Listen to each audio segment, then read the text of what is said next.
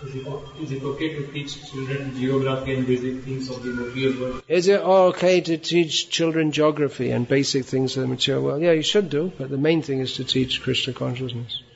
But they should know some basic things also.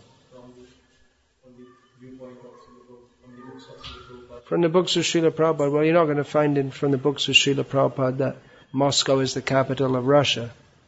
But if you want devotees to be preachers and they they know all the shlokas of Bhagavatam, but they don't know Moscow is the capital of Russia, or such simple, basic facts. And people are, you know, no one's going to take them at all seriously. So they should know some, some things like that.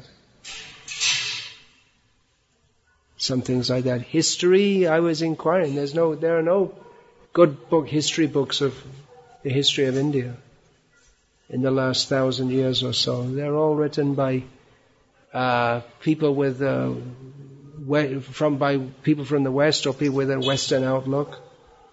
The reality of uh, Islamic rule, the government won't allow that to be taught. Yeah, I mean the government basically it's been Congress and you know and and you know they don't want to promote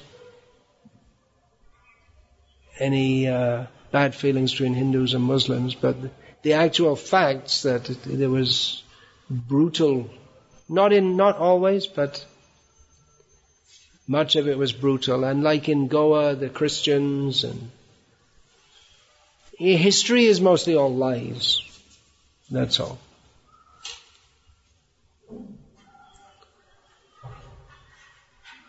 So there is no. How are you going to teach it actually? In Karnataka state, uh, recently they revised some of the textbooks and uh, there were complaints from people that in the maps you are showing more temples as a location. So they are. Yeah, in India there's the, there's a very strong so-called secular bias against traditional Indian culture or Hindu culture or, or whatever. But those who are promoting Hinduism, they're also, they have no clear idea. They're also. So it's a big mess. We have a lot of work to do. Why don't you all come and just join this movement and help us preach? And you know, we've got so much work to do. The whole world's going to hell. We have all these people, they're devotees, but they're, you know, still interested in career and all this kind of thing. And, we, we, if we're going to do something for the benefit of the world, we need people to come forward and take it up seriously. But then you know you become a you join the movement, and then you then you start your career also.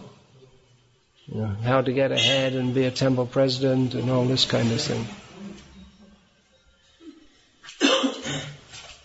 be a temple president, build a bigger temple than anyone else, and all this. We need some selfless workers to push on this movement. Understand what, what it's meant for. And like this Gurukul, we, after so many years, we, we have in Mayapur that one Vidyapurna Maharaj's Gurukul. That's good. That's one. Now we're trying to start some others also. In Hebri, they're doing something, just beginning. But so much work is needed, writing curriculum. Teachers, and teachers have to be so dedicated. A teacher in the modern age means it's a job, that's all. You go to school, you get paid. You don't care what the kids, what happened to the kids, that's all. But, uh, to give yourself to the children so that, that you're just fully concerned with how they will imbibe Krishna consciousness. That's a completely different proposition altogether. That's only why we have so many things to do. There's scientific preaching, book distribution, writing. We have to rewrite all the books of the world. They're all full of mm, wrong ideas. So much work to do. Even there's people want to promote Hinduism, but they've got so many bogus ideas.